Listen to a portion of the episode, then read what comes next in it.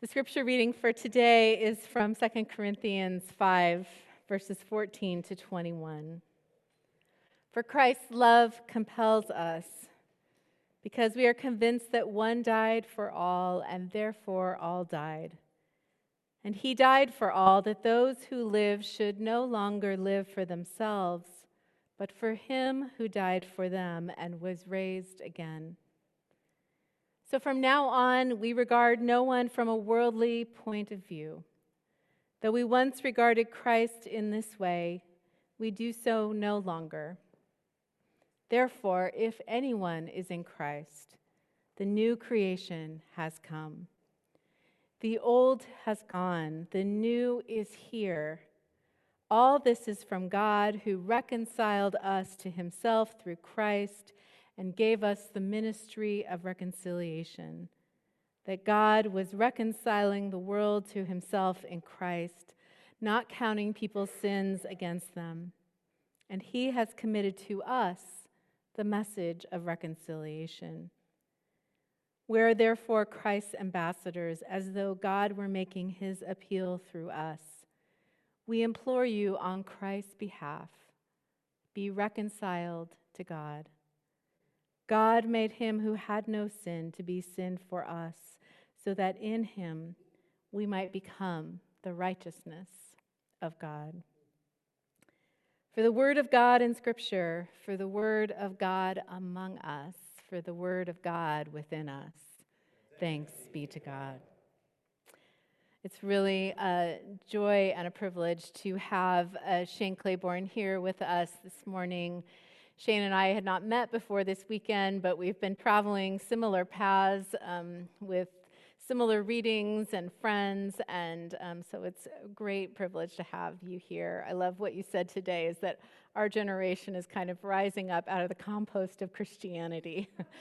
um, and I think that's what we both shared is um, we keep following Jesus because we deeply believe what might, in what might be possible if we really embraced and really followed what he taught. And Shane has certainly been for me and for many of us an example of what that means to embody that. He is an activist, an author, and peacemaker. We're so glad his wife, Katie Joe, can also be with us uh, this weekend. So, would you join me in welcoming Shane Claiborne?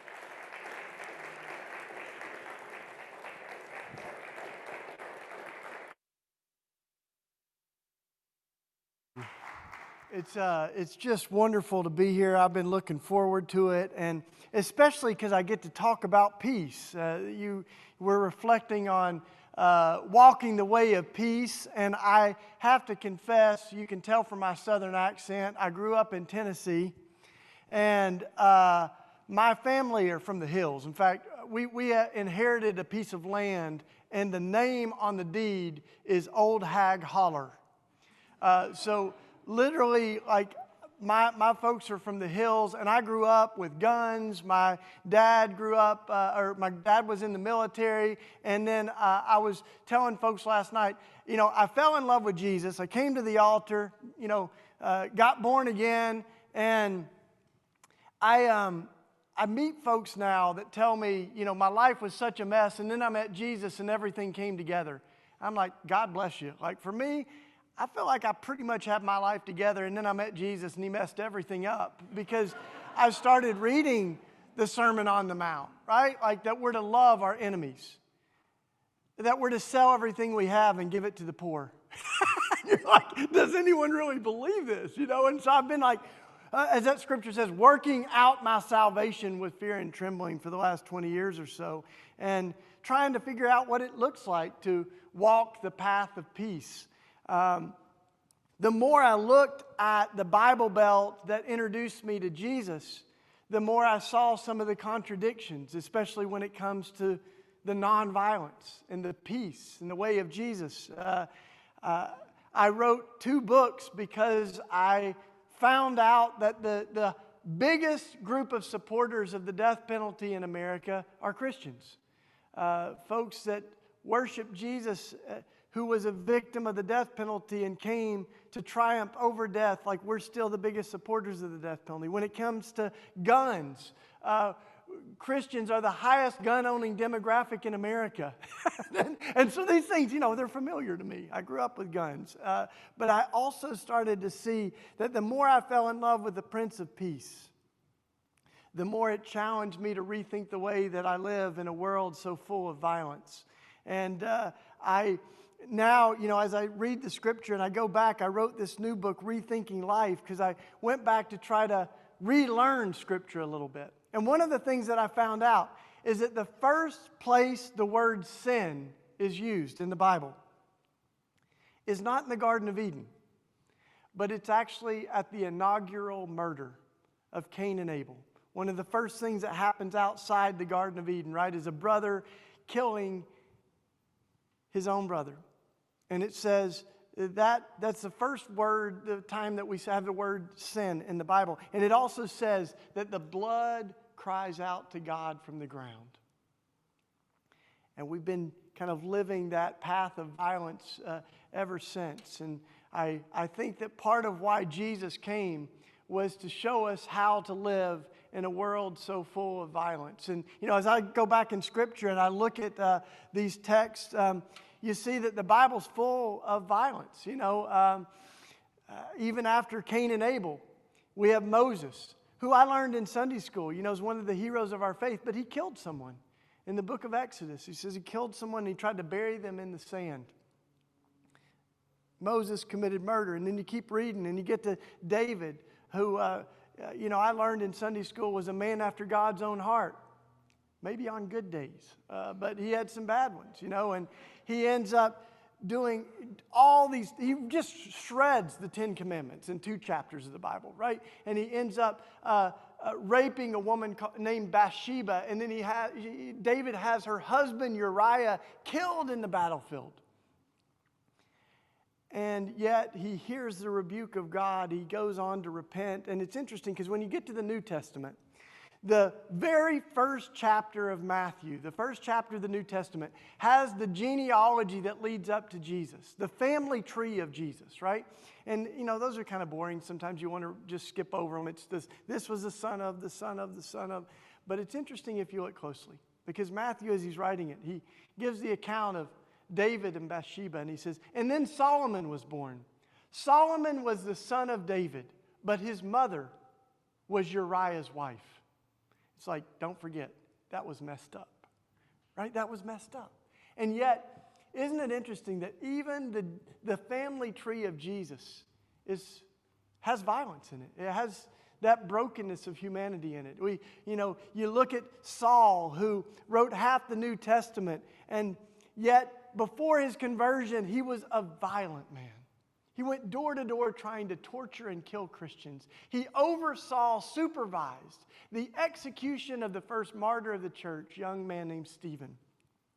And he gets blinded by the grace of God. He goes on to write, Chief of sinners am I, because he had seen some stuff, right? So I like how the great Irish theologian Bono, um, singer of U2, right? Bono says, The fact that the Bible is full of violent, messed up, sinful people used to disturb me.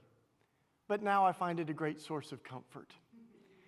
Because the whole story is the story of a God who is loving even when we're not, a God whose grace is bigger than our worst mistakes. And so we can uh, take some confidence and courage from the fact that even David's sin was not bigger than God's grace that God's love is bigger than we can ever imagine. And yet, it seems like sometimes Christians are the last people to kind of understand and mind the, the, the riches of that grace. Uh, uh, you know, as, as Gandhi was saying, I said this morning, you know, when he was asked about Christianity, he, uh, he, he said, I love Jesus. I just wish the Christians acted more like him. The Christians are so often very unlike their Christ.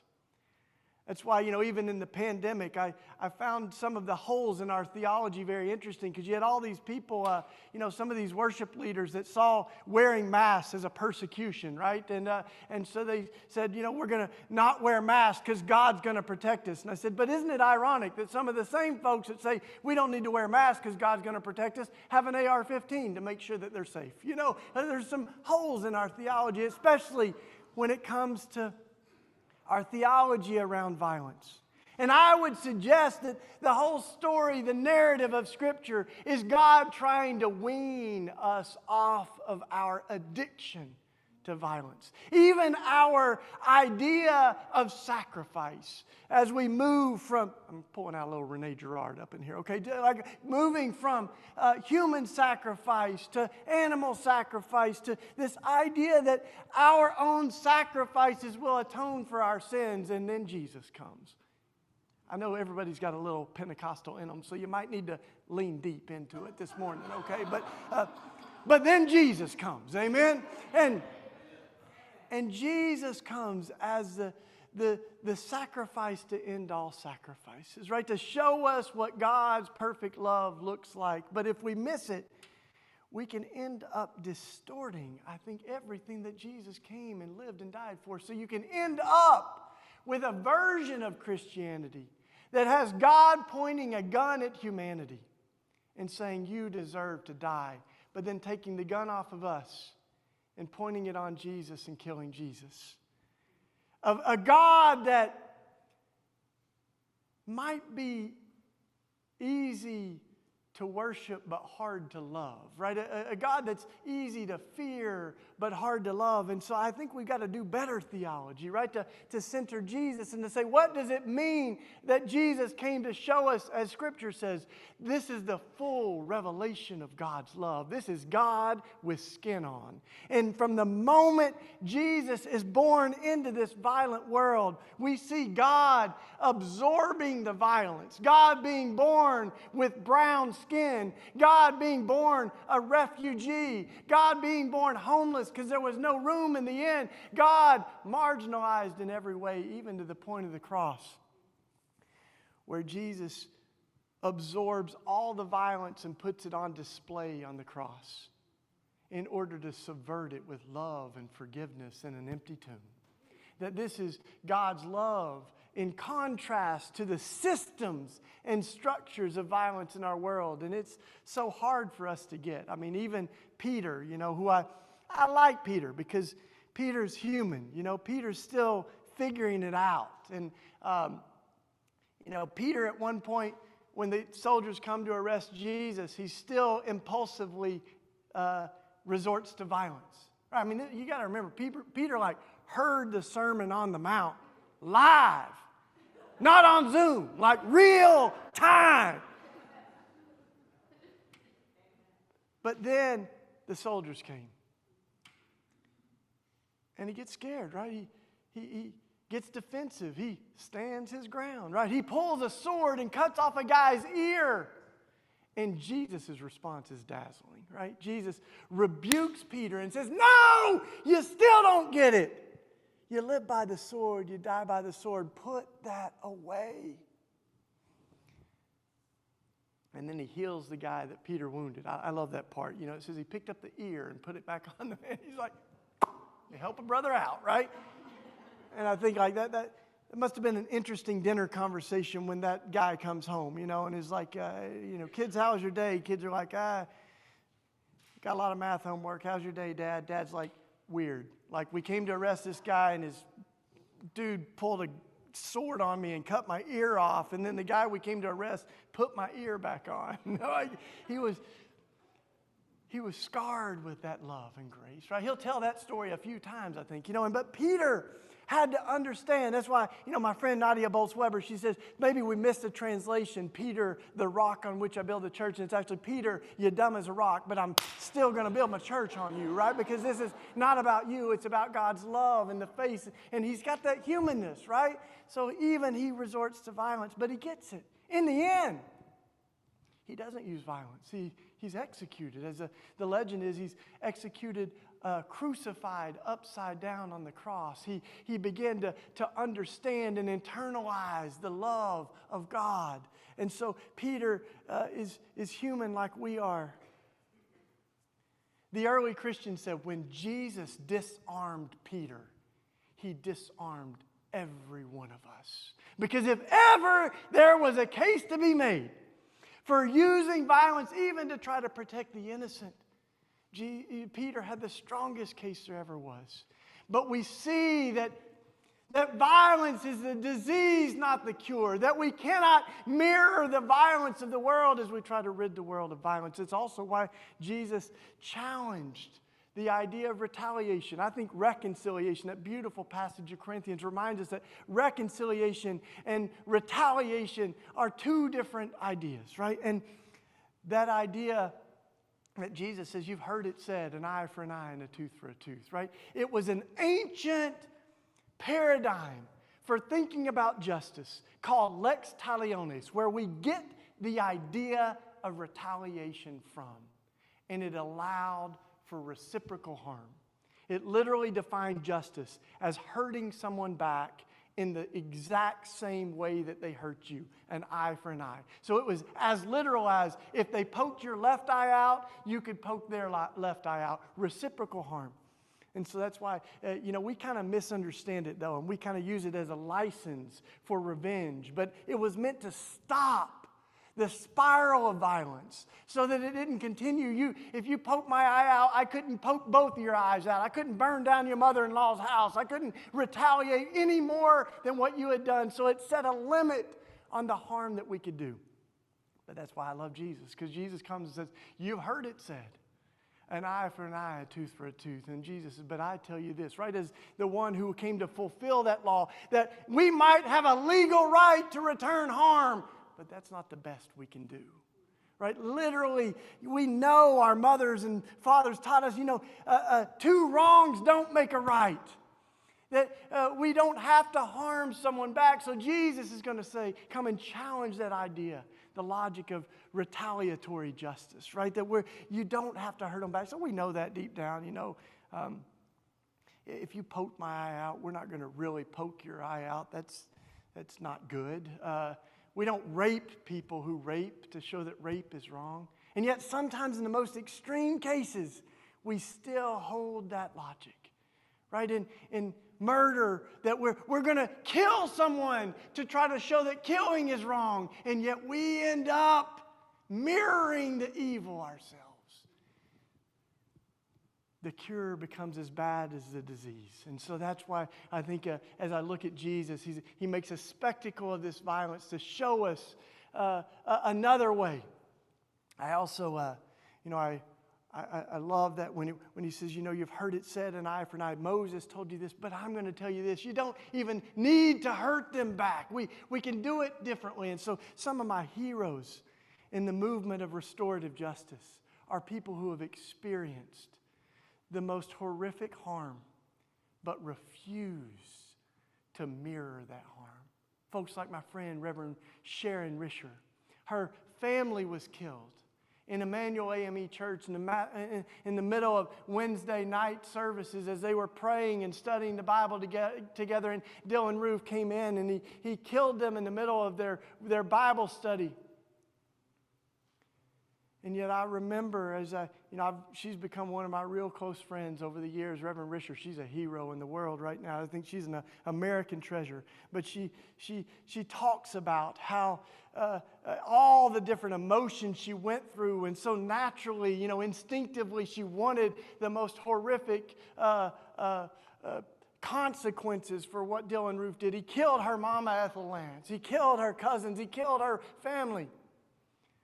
But you may remember, you know, as the trial uh, began to go forth, uh, those families, and eventually Reverend Sharon herself, she said, We got to believe that Jesus' love is bigger than Dylann Roof's hatred and racism. He doesn't need an electric chair, he needs to know the love of Jesus. And she, she talks about forgiveness, not so that he could sleep at night, but so that she could sleep at night, not allowing his hatred to narrowly define her love, she would not be held hostage to Dylann Roof's hatred. It's that, that kind of love that baffles the mind, right? It- and yet it's, it's that kind of love that I think even as we look at our world, it's so countercultural, the way of Jesus, the way of peace. I can remember, you know, in those big acts of violence, uh, like after September 11th, it was, uh, you know, it was 3,000, over 3,000 folks were killed in this attack of hatred and racism. Our country had a moment, right, where people began to grieve and recalibrate. And uh, I can remember in Philadelphia, someone hung a banner that said, Let's kill them all and let God sort them out. So, in people's fear and anger and desperation, some of the ugliest things came out, but there were also some amazing other narratives that didn't always make the news as much as they should. But there, were, there was a group of families that lost their immediate loved ones in 9 11. Uh, these were husbands and wives and mothers and children of folks who were killed in the attacks. And they got together as a support group to grieve. And uh, I'll never forget hearing the stories as they began to grieve together. They saw the war uh, begin to ensue, and they said, No, our grief is not a cry for war.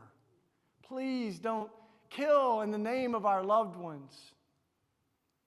There was a moment, right, where, I, and I can remember many of those families went to Iraq and Afghanistan and they built relationships with families there. And they came back bringing gifts from uh, families in Iraq to the families in New York and DC. And it was the kind of stuff that heals the wounds, right?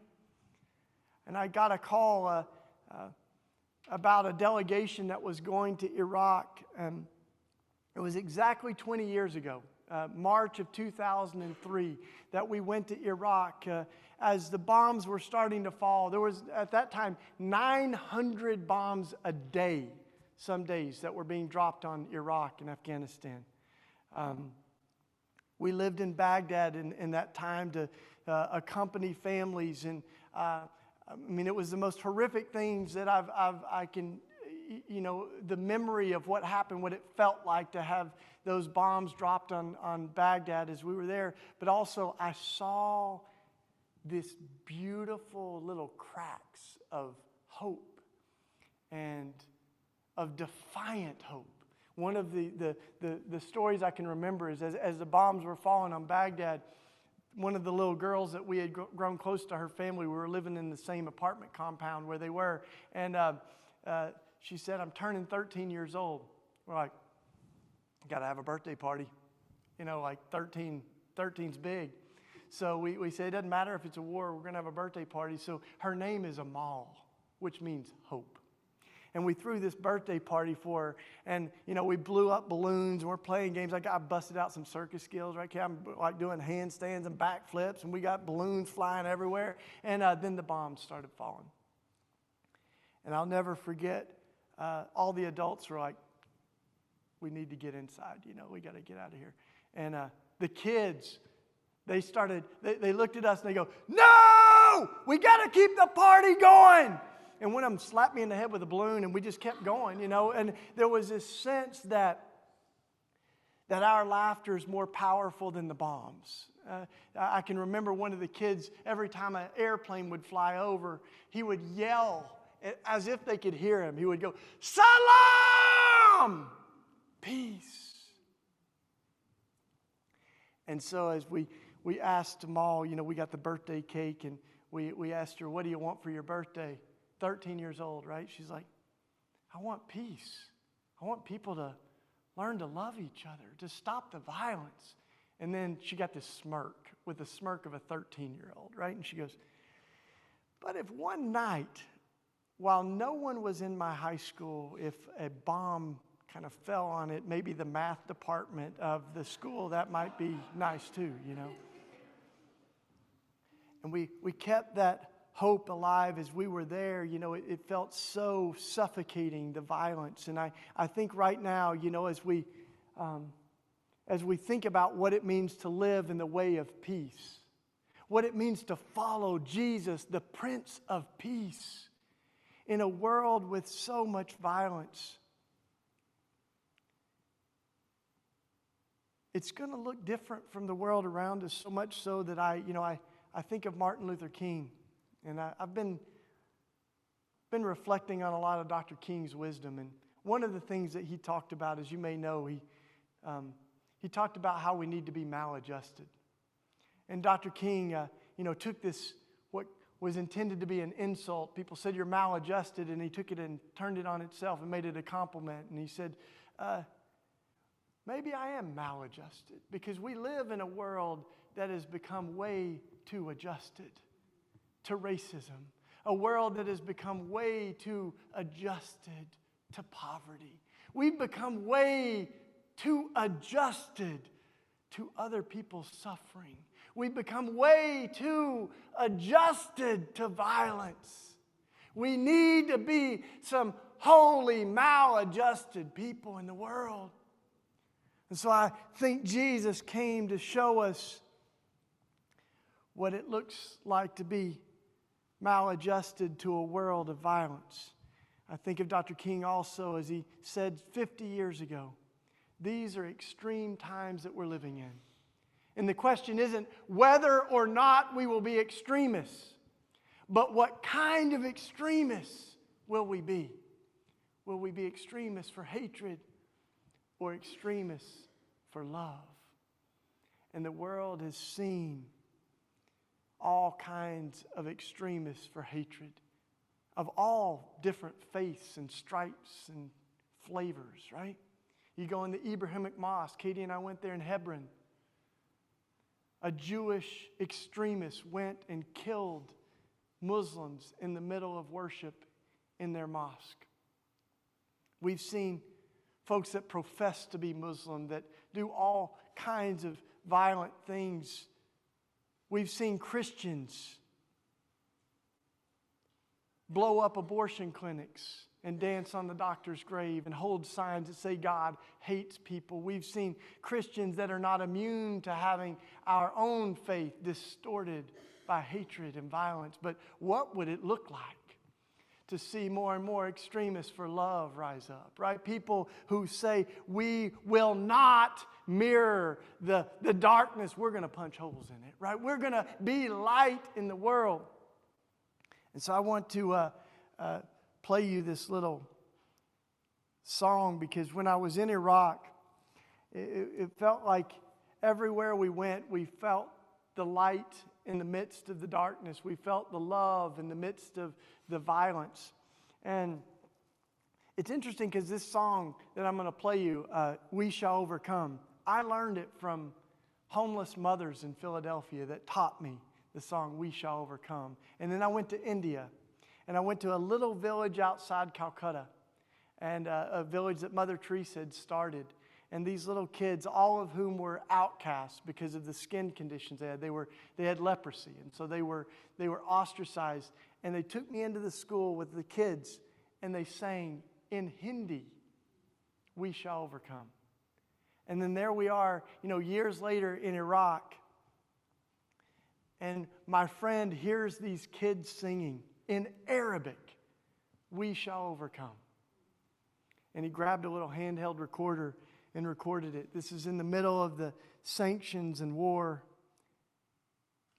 As we think about what it means to be people of peace, listen to the kids in Iraq.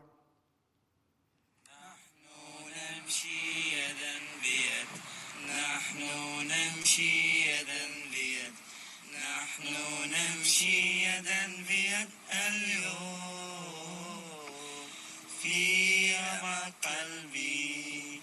أنا أؤمن. نحن نمشي يدا بيد اليوم. نحن لسنا خائفين. نحن لسنا خائفين. نحن لسنا خائفين اليوم.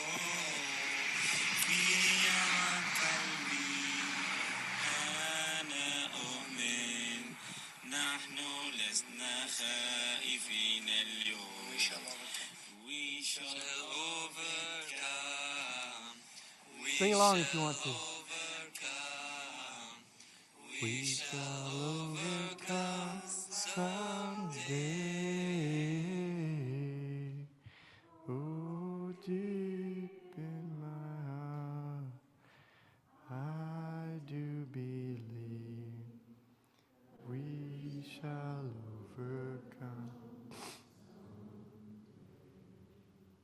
God, I think of uh, that scripture where it says your, your entire creation is groaning, groaning, aching.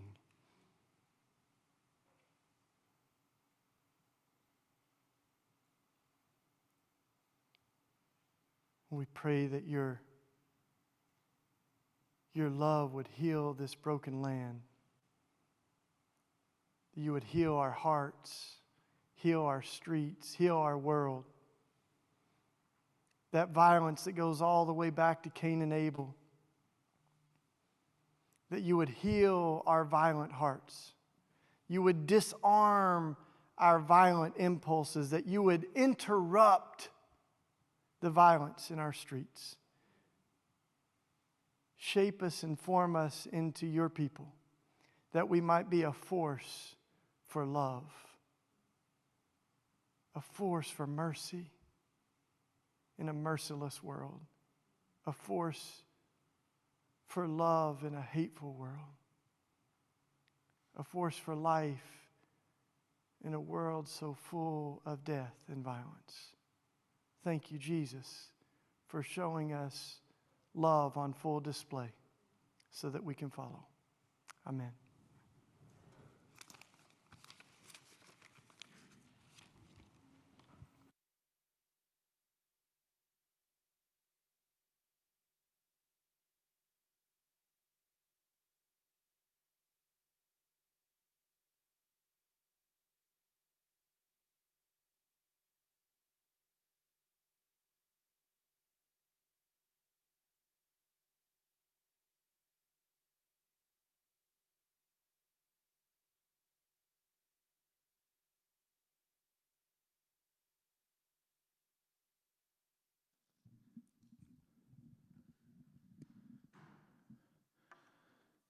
In 2006, a few friends of mine um, wanted to go to, U- to, to Uganda and make a difference. Before we left, a good friend gave us this book uh, that said this might be good for you to, uh, to read while you're there. And he gave me this book called Irresistible Revolution. And um, although we went to make a difference to do, uh, we found um, our motivation slowly changing. And we found ourselves um, shifting from doing and saving and sharing to, to actually being and allowing ourselves to really receive and learn from the people that we came to love.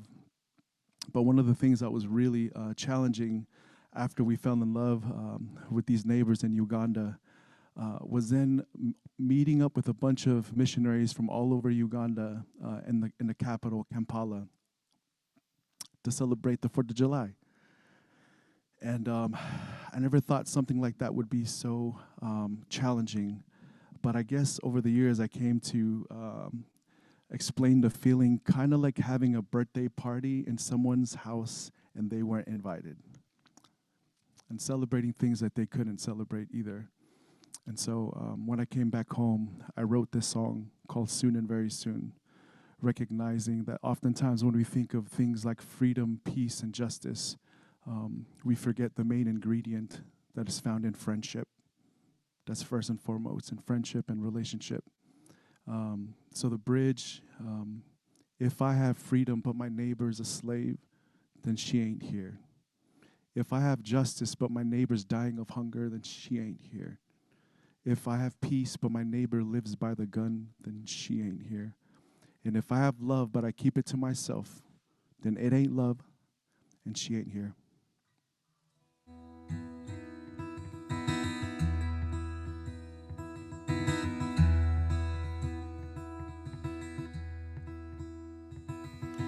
Freedom is coming soon and very soon. Freedom is coming soon and very soon. Soon and very soon, she's coming soon and very soon. Soon and very soon, she's coming soon and very soon. Soon and very soon, she's coming soon and very soon. I will wait, but won't pretend like she is here right now.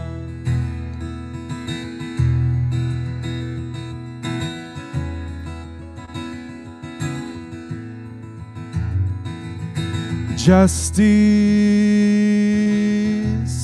is coming soon and very soon. Justice, yeah, is coming soon and very soon. Soon and very soon, she's coming soon and very soon. Soon and very soon, she's coming soon and very soon. Soon and very soon, she's coming soon and very soon. I will sing, but won't pretend like she is here right now.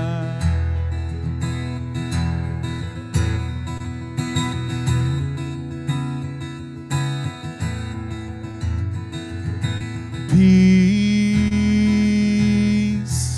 is coming soon and very soon.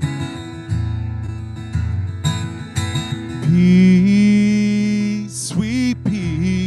coming soon and very soon.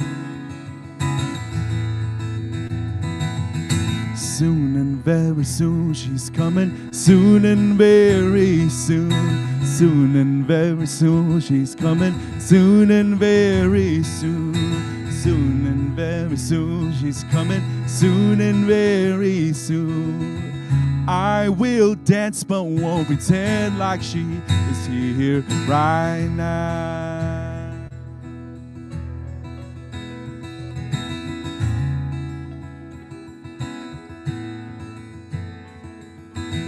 And if I have freedom, but my neighbor is a slave, then she ain't here. Oh no, no, she ain't here. Oh no, no. And if I have justice, but my neighbor's dying of hunger, she ain't here. Oh no, no, she ain't here. And if I have peace, but my neighbor lives by the gun, she ain't here.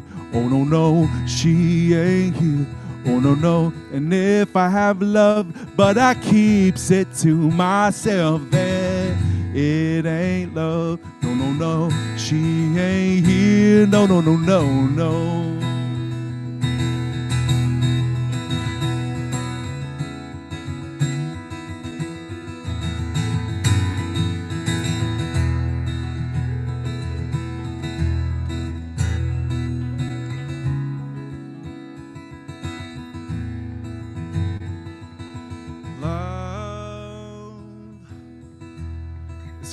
Soon and very soon.